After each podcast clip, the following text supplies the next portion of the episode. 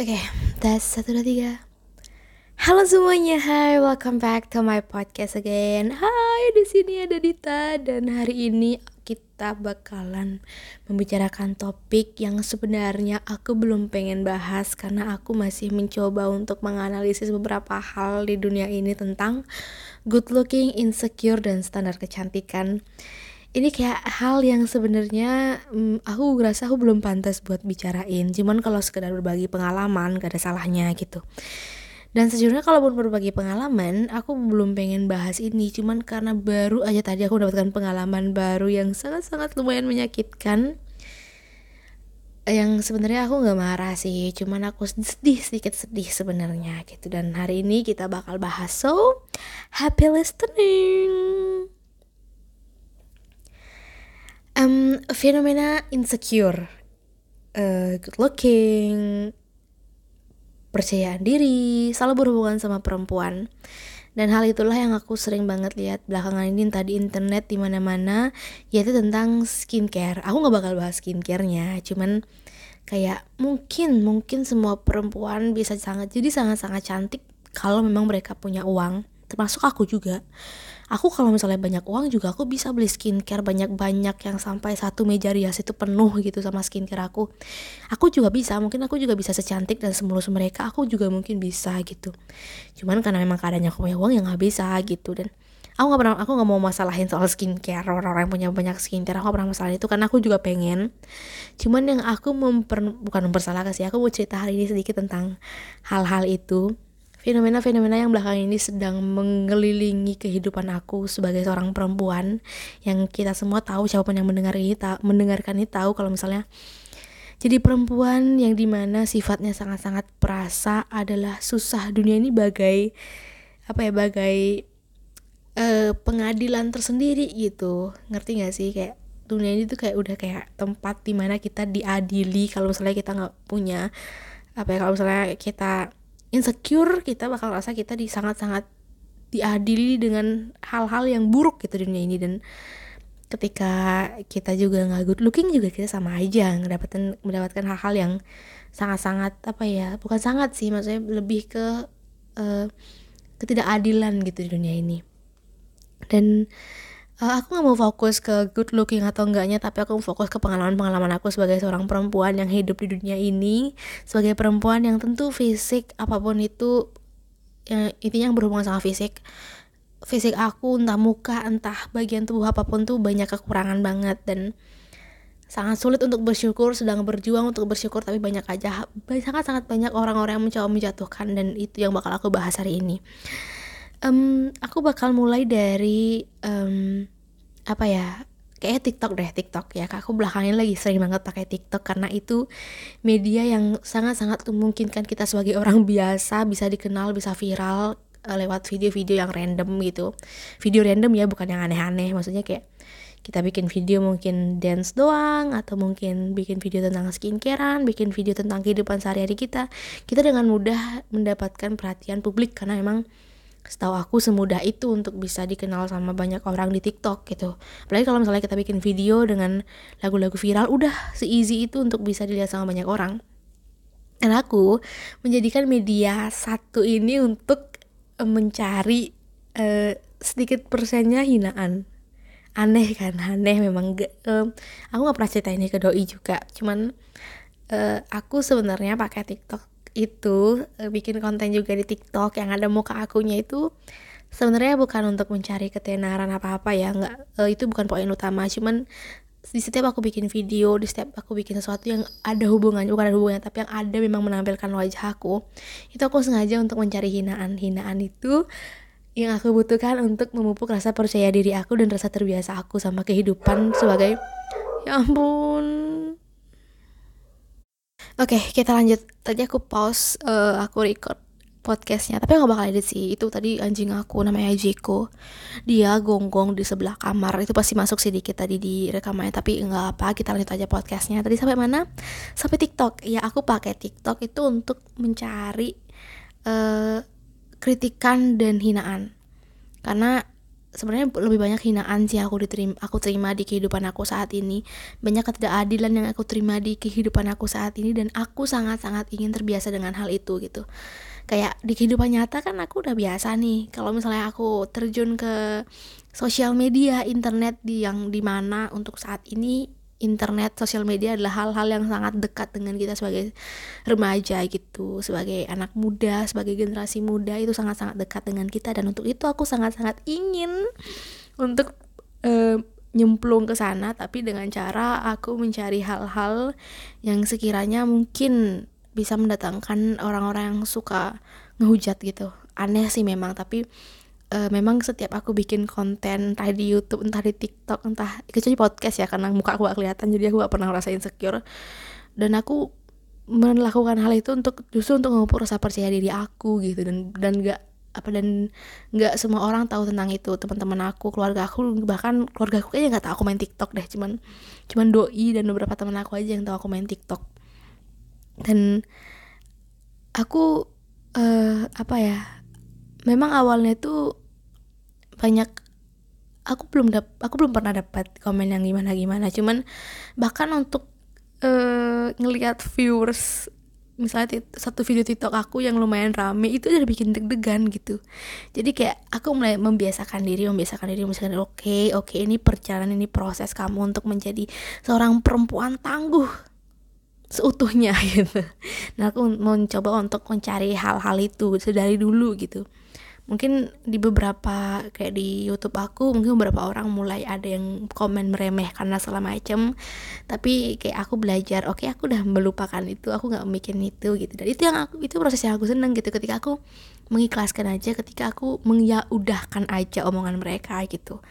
Kayak ketika aku mendapat hinaan lebih banyak dari orang yang gak aku kenal dan aku terbiasa itu akan jauh lebih bikin aku mudah untuk menerima diri aku sendiri gitu di dunia yang kayak gini yang sekarang ini gitu. Dan itu salah satu pengalaman aku di sosial media tentang gini tentang perempuan tentang insecure apa pun itu.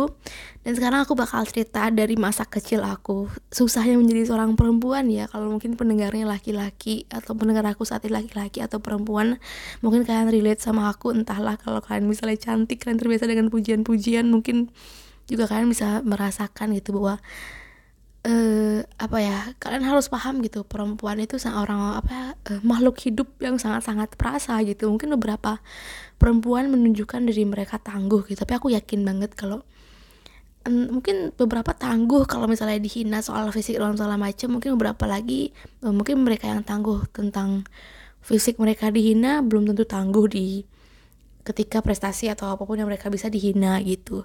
Jadi kayak perempuan itu menurut aku sangat-sangat perasa dan herannya di dunia ini kadang kita sebagai perempuan justru lebih sering diremehkan gitu. Aku sih nggak bilang laki-laki lebih sedikit diremehkan tapi yang pada kenyataannya karena yang aku lihat sejauh aku menjalani kehidupan aku sebagai seorang perempuan dan aku memantau sosial media berita apa pun itu memang perempuan adalah korban utamanya kalau urusan hina penghinaan body shaming dan segala macamnya gitu. Dan aku bakal mulai dari pengalaman aku waktu kecil.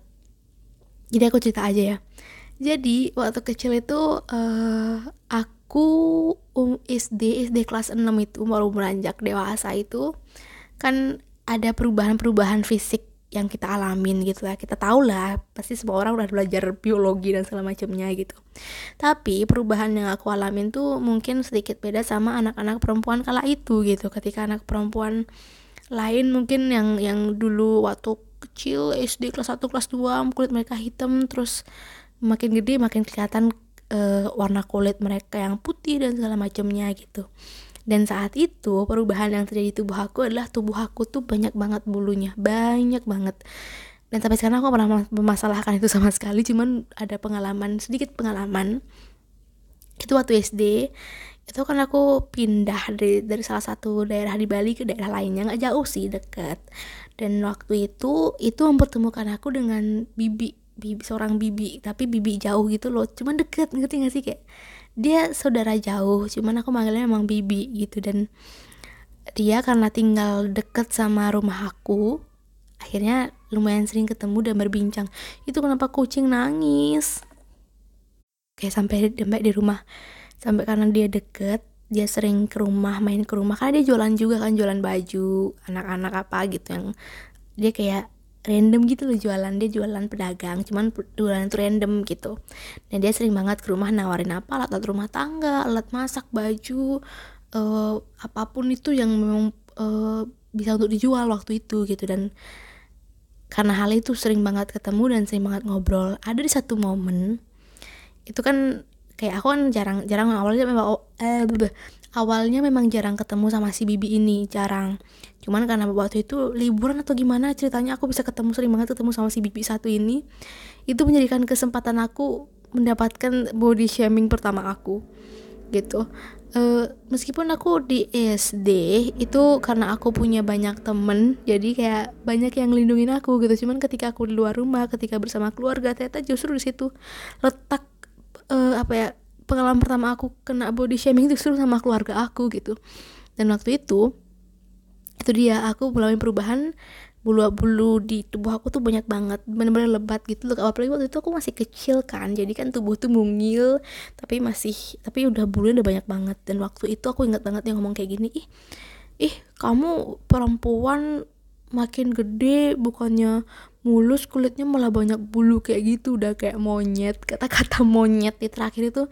Itu awalnya aku nggak peduli itu aku SD kelas 6 kelas 6 mau ke SMP kayak gitu. Oke tolong hiraukan suara kucing aku nggak tahu dia ngapain kucing aku ribut malam-malam.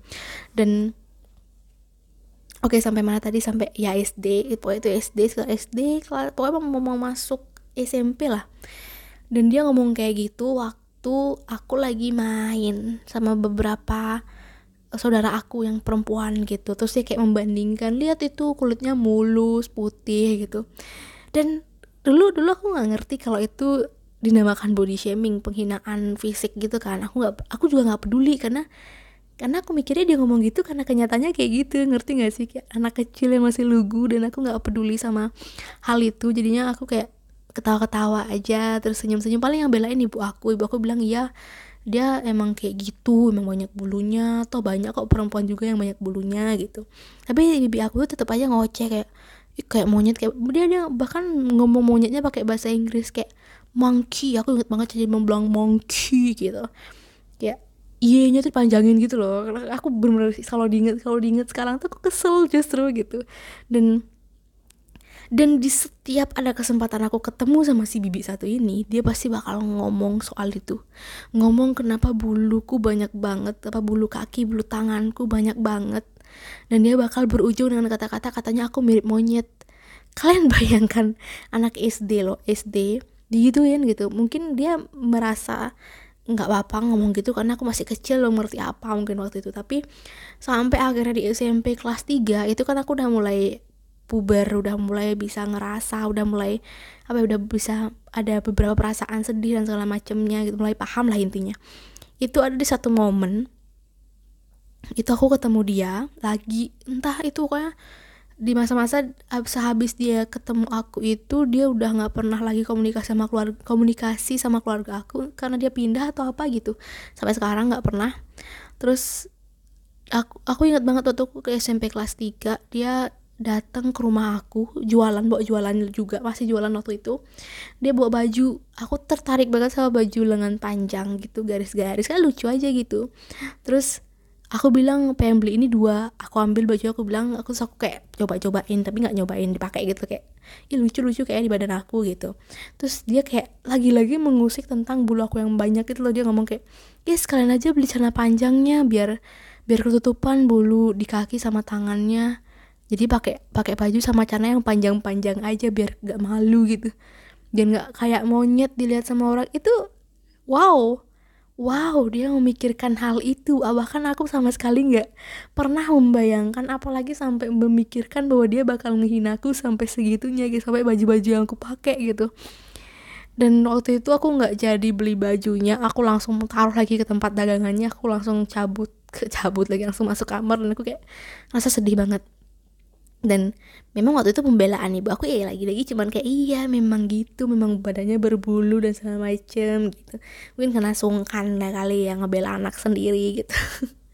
Waktu itu aku kesel waktu itu aku kesel. Dan sampai akhirnya uh, kayaknya dia mau pamit gitu. Mau pamit pulang kampung atau ke mana gitu. Dia bilang pokoknya untuk waktu yang lama gitu. Dia uh, datang ke rumah aku bawa mobil bawa anak-anaknya banyak. Terus dia untuk terakhir kalinya dia kayak masih sempatnya bilang kayak ngomongin bulu kaki bulu tanganku. Dan aku akhirnya melakukan pembalasan ke anak-anaknya. Waktu itu aku pokoknya ya sama dia ngihin aku dengan bilang bulu kaki sama bulu tanganku panjang panjang banyak banget gitu. Terus aku bilang kayak ih gak apa-apa bi. Gak apa-apa. Bulu kaki bulu tangan aku panjang. Yang penting kulit aku mulus-mulus aja. Gak ada penyakit kayak itu tuh anak bibi kakinya bopeng-bopeng hitam-hitam banyak lendir-lendir. Gak jelas gitu. Meskipun kulitnya putih tapi kalau banyak noda-noda gitu kan gak bagus gitu. Tapi aku ngomong pakai bahasa Bali gitu. Dan saat itu aku emang ngomongnya agak uh, ngeselin gitu karena orangnya kan bawel banget ya. Terus dia kayak diem terus langsung ngelus-ngelus pala anak yang cewek. Nah aku dan aku masih inget banget aku ngomong kayak gitu di depan banyak orang karena biasanya aku juga di gitu di depan banyak orang dan aku melakukan pembalasan itu di depan banyak orang juga dan itu bikin aku kayak mm, mampus. Gitu dan sejak saat itu uh, sampai sekarang dia sering dia sering kelihatan sih di sekitar sini. Aku gak tahu dia tinggal di mana sekarang cuman kayak uh, udah jarang komunikasi sama keluarga aku. Seringnya komunikasi waktu kecil aja waktu aku masa-masa SMP SD dan sekarang udah beberapa tahun ini nggak pernah ngobrol lagi sama dia. Dia jualan di pasar deket rumah aku. Meskipun aku tiap hari ketemu sama tuh orang aku berusaha untuk nggak papasan dan nggak basa-basi. Bodoh amat. Aku masih inget banget cara dia bilang monkey monkey. Monyet monyet. Dipanjang-panjangin. Ih sumpah. Gak akan aku pernah sapa lagi tuh orang tua durhaka sih memang tapi kayak ya ampun sejahat itu gitu. Mungkin kalau misalnya dia lihat aku sekarang dia coba sebasi dia masih sempet itu ngomongin aku yang buluku banyak ini. Karena sampai sekarang bulunya buluku masih banyak dan aku nggak pernah kepikiran sekalipun untuk ngelakuin yang namanya nguris bulu bleaching apa pun itu. Kayak teman-teman aku aku nggak pernah peduli karena aku justru suka-suka aja gitu banyak bulu di kulit aku. Karena sedari kecil sekalipun aku nggak pernah kena penyakit kulit sejak karena entah karena tubuhku berbulu atau gimana gitu. Dan uh, kita lanjut ceritanya. Itu pengalaman waktu aku kecil soal body shaming dan segala macamnya. Kalau diingat aku masih sedih banget kenapa orang-orang terdekat yang justru melakukan itu gitu nggak ngerti gitu. Dan lanjut ke SMK yaitu SMK aku juga ini bukan tentang body shaming sih tapi bagaimana uh, aku yang nggak cantik ya biasa aja lah ini aku sih nggak merasa jelek ya karena aku cukup percaya diri menurut orang. Aku ngerasa aku percaya diri orangnya gitu jadi aku gak pernah ngerasa jelek. Dan nggak pernah juga kepedean ngerasa sok cantik banget gitu nggak. Tapi waktu aku SMK yang sering banget aku alamin adalah tentang dibeda-bedain gak adil gitu rasanya jadi waktu SMP itu SMP kan SMK aku kan di kelas cuma bertujuh cewek. Dari 30-an siswa itu cuma 7 cewek karena aku masuk TKJ dulu. Kalau kalian nggak tahu TKJ itu teknologi komputer jaringan. Itu kebanyakan memang cowok karena lebih ke kayak uh, main-main komputer alat-alat listrik dan segala macamnya gitu jarang. Tapi karena waktu itu aku kayak nggak tahu mau masuk jurusan apa dan kebetulan di sana masih kosong ya udah masuk masuk aja. Dan kebetulan biar sekolahnya juga murah banget jadi bapak aku tertarik aja gitu buat masukin aku ke sana. Tapi pengalaman aku soal keinsecurean dunia per good lookingan ini sangat-sangat terlihat karena aku merasakan perbedaan perilaku orang-orang di sekitar aku ke orang-orang yang cantik dan yang biasa aja gitu. Jadi waktu SMK itu ada satu momen di mana uh, ketidakadilan yang paling terlihat justru guru-guru aku ke murid-muridnya ya waktu itu kan ceritanya aku lagi praktek lagi praktek uh, buat UKK ujian ujian apalah gitu intinya tuh ujian yang mengharuskan kita praktek buat menghar buat membuat membuat buat kita bisa lulus dari sekolah gitu. Karena kita kan teknik kejuruan gitu. Jadi kita harus lakuin praktek yang berhubungan sama komputer dan segala macamnya. Jadi waktu itu ada satu temen aku cantik banget orangnya. Bahkan sekarang dia kayak udah jadi famous di TikTok. Itu cantik banget. Orang cantik bener cantik sih. Kayak kayak orang-orang India gitu. Bukannya putih pokoknya ya ada satu guru itu kayak suka banget sama dia tapi suka dalam artian kayak dia karena dia cantik jadi bener-bener kelihatan perilaku si guru ini ke si dia tuh bener-bener beda ke anak-anak perempuan yang lainnya di sekolah. Jadi waktu itu nih temanku nih yang super cantik ini kita kan udah susah susah susah susah payah nih belajar hampir tiga bulan buat nyiapin UKK ini doang. UKK ini doang kita siapin tuh lama banget buat bisa lulus gitu. Karena kan ke isu-isu yang kita dengar sebelum UKK tuh katanya pem pembina atau pengawas ujiannya dari luar sekolah apalah segala macam. Eh taunya pas ujian tetap aja dari pihak sekolahnya yang ngajarin gitu. Dan waktu itu itu ada uh, itu lah si temenku inisialnya R.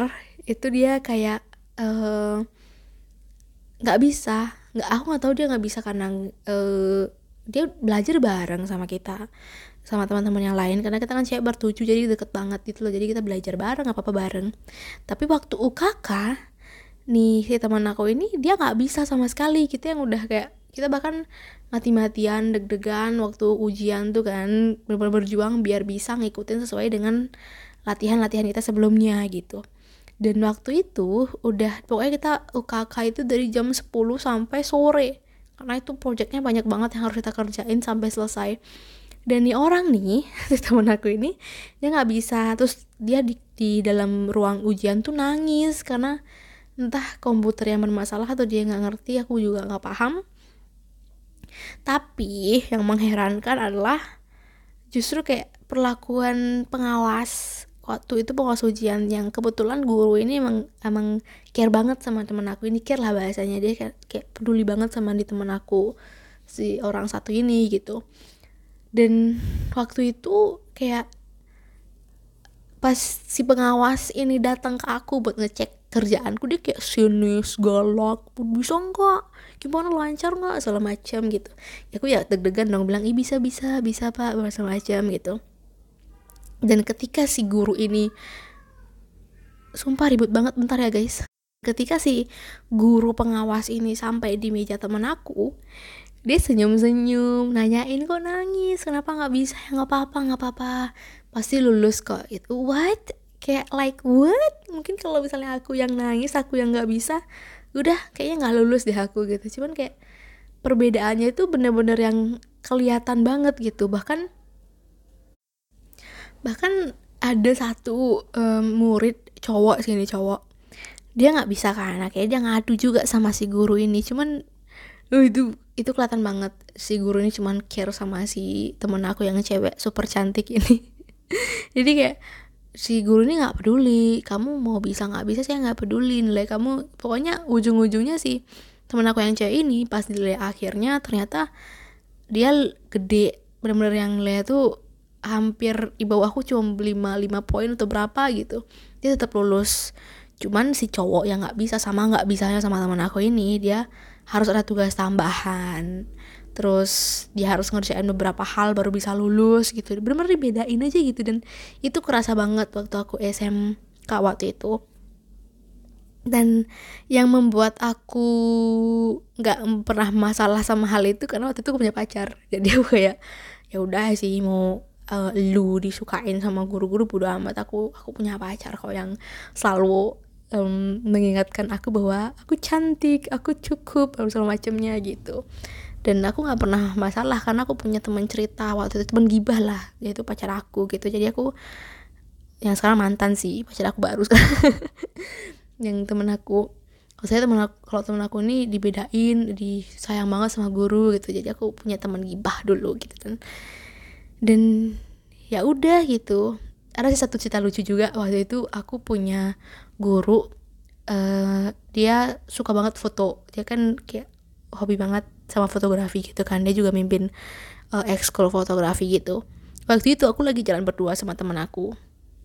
Jadi di kelas itu ada dua cewek cantik yang satu kayak bule satu kayak orang India. Cewek India bayangin cantiknya kayak gimana kan. Waktu itu aku udah jalan berdua nih dari kantin mau ke kelas. Waktu itu pakai pakaian adat Bali. Kita papasan nih sama di guru nih. Dia kayak uh, nyapa aku nyapa kita berdua. Tapi uh, terus dia langsung kayak muji temen aku ih kamu cantik banget hari ini pakai kebaya lula segala macam gitu. Dia ya muji biasa aja nggak mesum nggak gimana biasa aja gitu guru kan. Nah waktu itu uh, teman aku cuma senyum-senyum ketawa-ketawa gitu. Terus dia ditawarin buat mau nggak difoto di deket pohon mangga apa gitu yang backgroundnya daun-daun gitu kan Lalu temanku kayak nolak gitu, dia nolak-nolak terus dia bilang kayak gini, saya mau tapi sama teman saya dia nunjuk aku, teman aku ini nunjuk aku, tapi sama teman saya fotonya gitu. Terus pas dia si bapaknya lihat aku, dia kayak saya maunya kamu aja yang difoto gitu. Dia kayak oh, oke, okay, aku tahu kok cantik, aku juga nggak berharap difoto sama kamu bapak. itu salah satu pengalaman kayak hmm, dibeda-bedakan kelihatan banget gitu pas si bapak ngeliat aku kayak hmm, tidak tertarik saya memotret kamu sayang gitu nggak pakai sayang sorry tapi habis itu aku yang mencoba ngeyakinin temen aku ya udah foto aja cuma foto doang. Ujung-ujungnya ya dia foto cuma senyum gitu dong senyum-senyum biasa kayak bahkan kayaknya lebih pro aku deh yang motoin temen gue pada si bapak guru itu. Tapi ya, ya udahlah gitu kan udah itu nggak aku gak pernah peduli sama ya biasalah gitu kan guru-guru cowok ada aja gitu yang gatel sama guru cewek yang cantik gitu. Aku gak pernah masalah itu cuman ya perbedaannya sangat-sangat terlihat ketika perlakuan orang-orang ke cewek yang cewek-cewek yang good looking orang-orang yang good looking sama yang biasa aja itu kelihatan banget waktu aku SMK dan cerita ketiga ini cerita yang baru yang membuat aku akhirnya memutuskan untuk bikin podcast ini karena aku udah nggak tahan buat cerita. Jadi baru aja kejadiannya tadi sebelum aku baru dua jam sebelum aku bikin podcast ini aku mau cerita aku mau cerita tadi gimana perdebatan aku dengan seorang bapak hmm. jadi sebenarnya top apa perdebatan apa percakapanku dengan bapak bapakku tadi lah yang membuat aku akhirnya memutuskan oke okay, aku bakal cerita di podcast bodoh amat aku nggak ngerti masalah tentang perempuan tentang good looking insecure apa pun itu. Tapi aku pengen banget cerita pengalaman aku yaudah.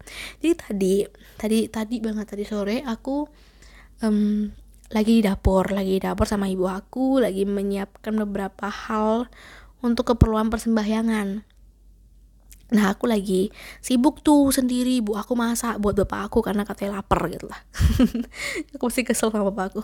Nah terus waktu aku lagi sibuk sendiri nih ngerjain beberapa uh, apa menyiapin beberapa alat untuk persembahyangan besok Bapak aku tiba-tiba cukup cukup cuk duduk lah di meja makan. Terus nanya sama aku Dia bilang ini pakai bahasa Bali sih tapi aku bakal terjemah ke bahasa Indonesia. Uh, Ming gitu. Dia kan manggil aku Uming ya. Ming bapak mau tanya dong gitu ya sesuatu gitu. Terus aku jawabnya coba hmm karena aku kan fokus buat itu kan nyiap nyiapin itu kan. Aku cuma jawab hmm gitu doang. Karena kan lagi males lagi nggak mood gitu kan lagi capek.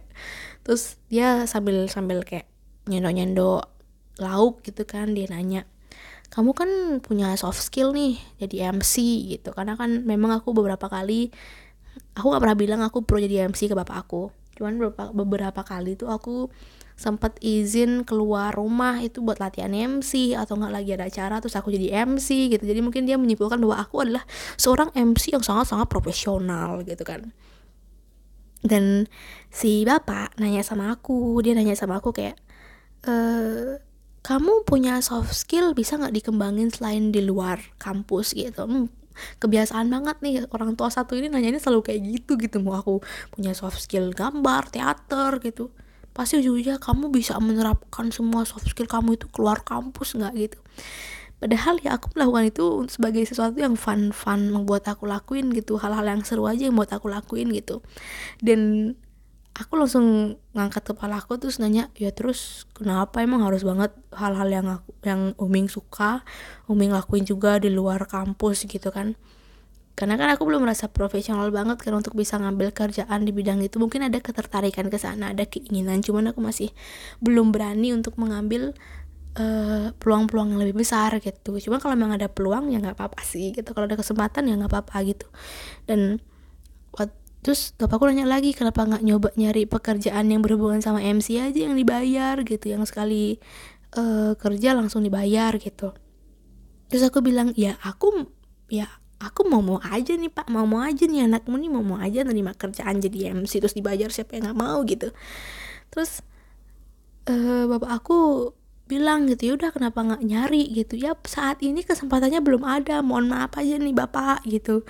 Orang-orang lagi susah nyari kerja gitu. Apalagi nyari mau, mau MC di mana gitu. Acara juga dikit yang diadain gitu. Paling mentok-mentok emang di kampus doang yang ada acara yang ada MC-nya gitu.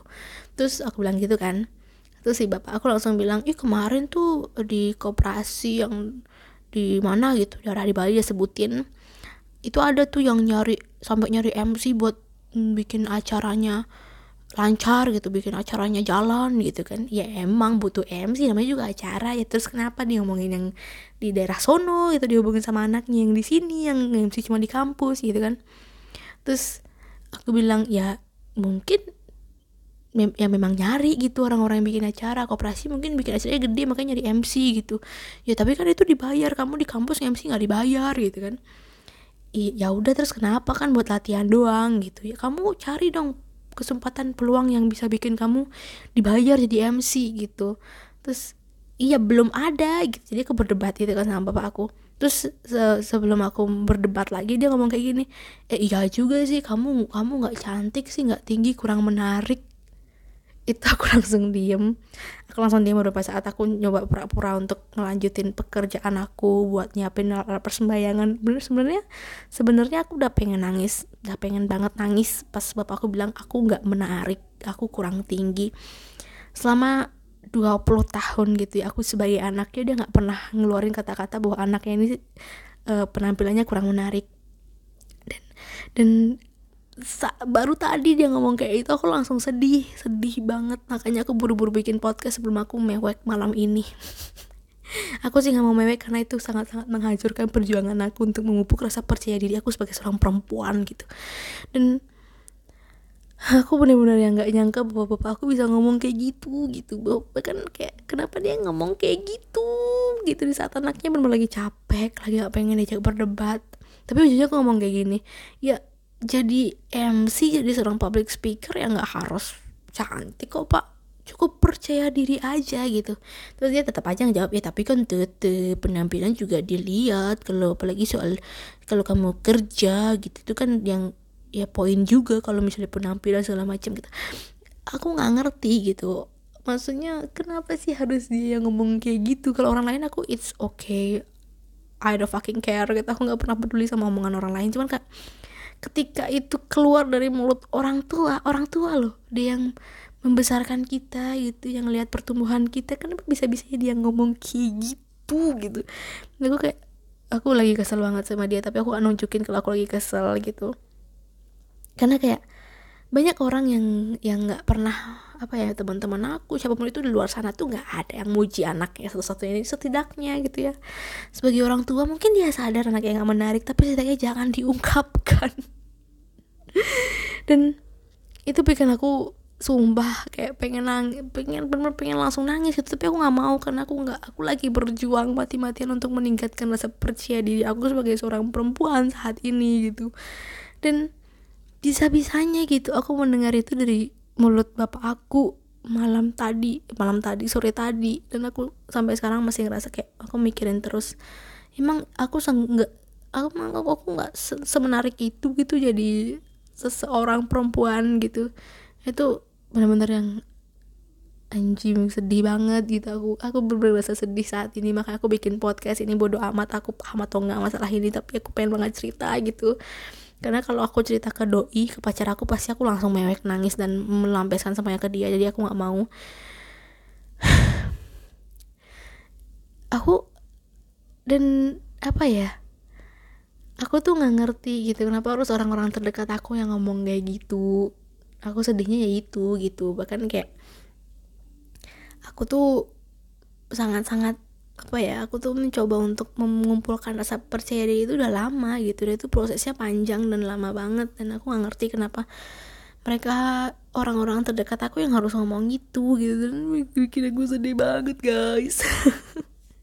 Bahkan kayak pacar nih ya aku punya pacar. Dia jarang banget muji aku cantik gitu. Karena aku sadar dia sangat orangnya sangat-sangat realistik gitu. Dia dia jago gombal enggak romantis enggak pokoknya ya biasa aja gitu. Tapi dia orangnya ya sangat-sangat realistik gitu. Dia dia tahu banyak cewek cantik di luar sana tapi kayak dia tuh bener-bener nggak mau muji aku gitu loh. Harus aku paksa kayak iya aku cantik gak sih hari ini? Baru dia ngeluarin kata iya gitu. Bahkan dia bilang gak cantik dia bilang bahkan dia nggak mengungkapkan rasa kata cantik itu ngerti gak sih? Kan misalnya kalau misalnya orang nanya aku aku cantik gak hari ini?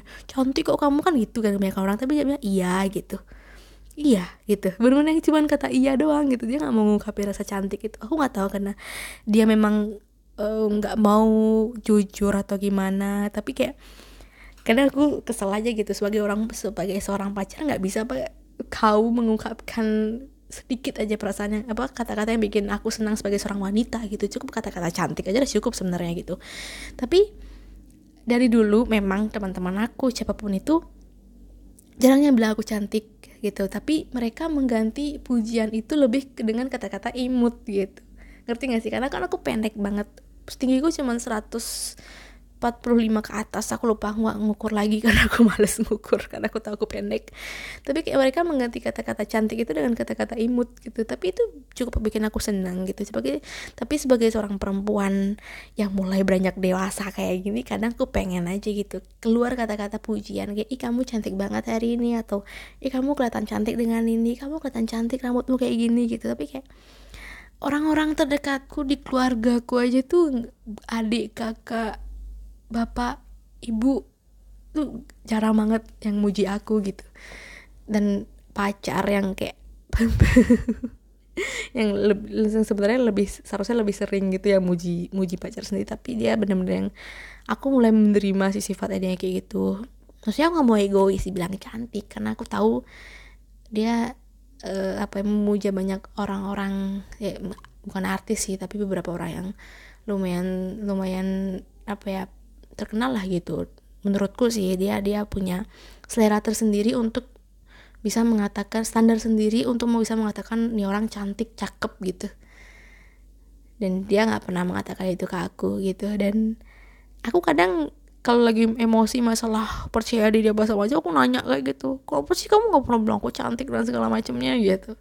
Tapi ya ya udah aku nggak mau mempermasalahkan itu gitu. Kadang kalau aku kesel banget aku ikut menghina dia gitu.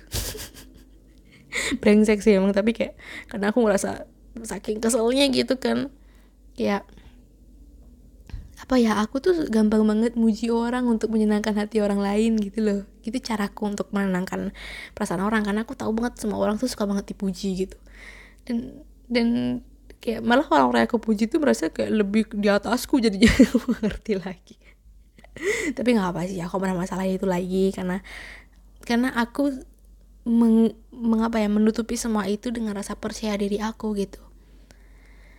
Ya rasa percaya diri yang aku pupuk cukup lama bukan lama sih baru beberapa bulan ini aku sedang melakukan hal-hal yang membuat aku apa ya yang meningkatkan rasa percaya diri aku. Yang satu itu tadi aku main TikTok bikin konten di mana ada muka aku aku membuat apa ya aku mencoba meningkatkan rasa percaya diri aku dengan cara aku berani menunjukkan diri aku di depan kamera, di posting.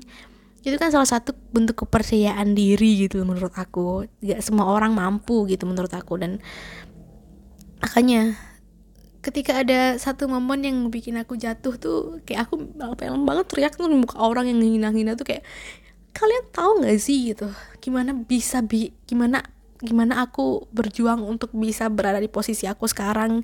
Gimana cara aku untuk meredakan pikiran-pikiran aku pengen mengakhiri hidup aku? Kalian tahu gak sih gimana aku melewati depresi melewati melewati burnout dan segala macamnya? Kalian tahu gak sih? Kalian kalian uh, Tahu gak sih kalian tuh bener-bener menghancurkan segala perjuanganku dalam sekejap cuman dengan cara bilang eh kamu gak menarik. Eh kamu gak mungkin diterima di gini lah segala macem. Kamu gak kamu gak pantas untuk mendapatkan tokoh utama di sebuah teater ini segala macem. Itu sangat-sangat membuat aku down gitu loh guys. Aku tuh masuk teater belajar public speaking bikin konten video bla bla semuanya aku suka. Cuman poin utama aku melakukan semua itu adalah meningkatkan rasa kepercayaan diri aku sebagai seorang perempuan yang hidup di dunia di mana setiap hari adalah sebuah pengadilan yang cukup menyakitkan gitu. Ngerti gak sih?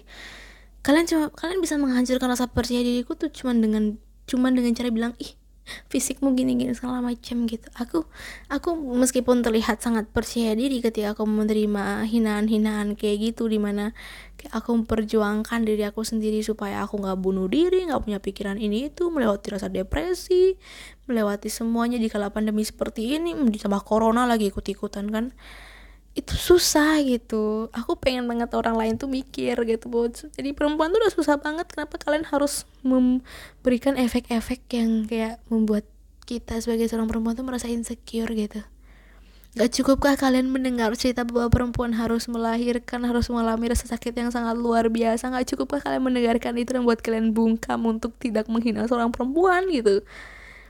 Kayak, hmm, aku gak ngerti lagi sih.